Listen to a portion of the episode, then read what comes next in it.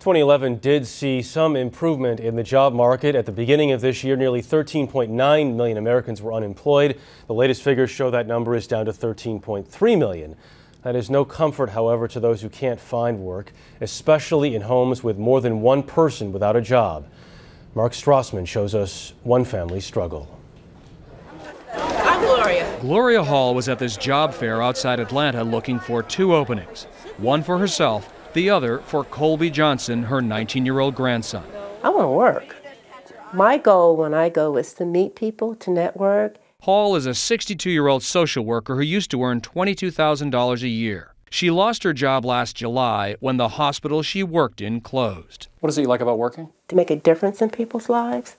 And so I like that. Work is more than a paycheck. Yeah, for me, work is more than a paycheck. But these days, paycheck matters. Big time big time. So her son, Kevin Hall, moved in with her. His construction job is their only income, and without it, she'd lose her house. And because her grandson has no job, he lives with them too. I'm just a detriment right now. And you see that turning around? Anytime soon, not really. I would take anything, really.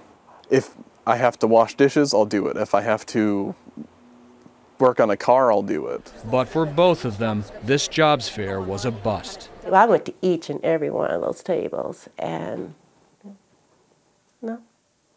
Nothing. Nothing. Hall looks for new leads every day and encourages her grandson to do the same. But the bill collectors keep calling, and she hinted to us there are days when she feels life is not worth living. And how do you hold it together in those moments when it's hardest? I have to think about my kids and grandkids. I really do. I have to find something to focus in on. Else, it it gets to the point where you just kind of like go like, why bother? Got to keep one foot moving in front of the other. Whether you want to or not, you have to. You don't have a choice.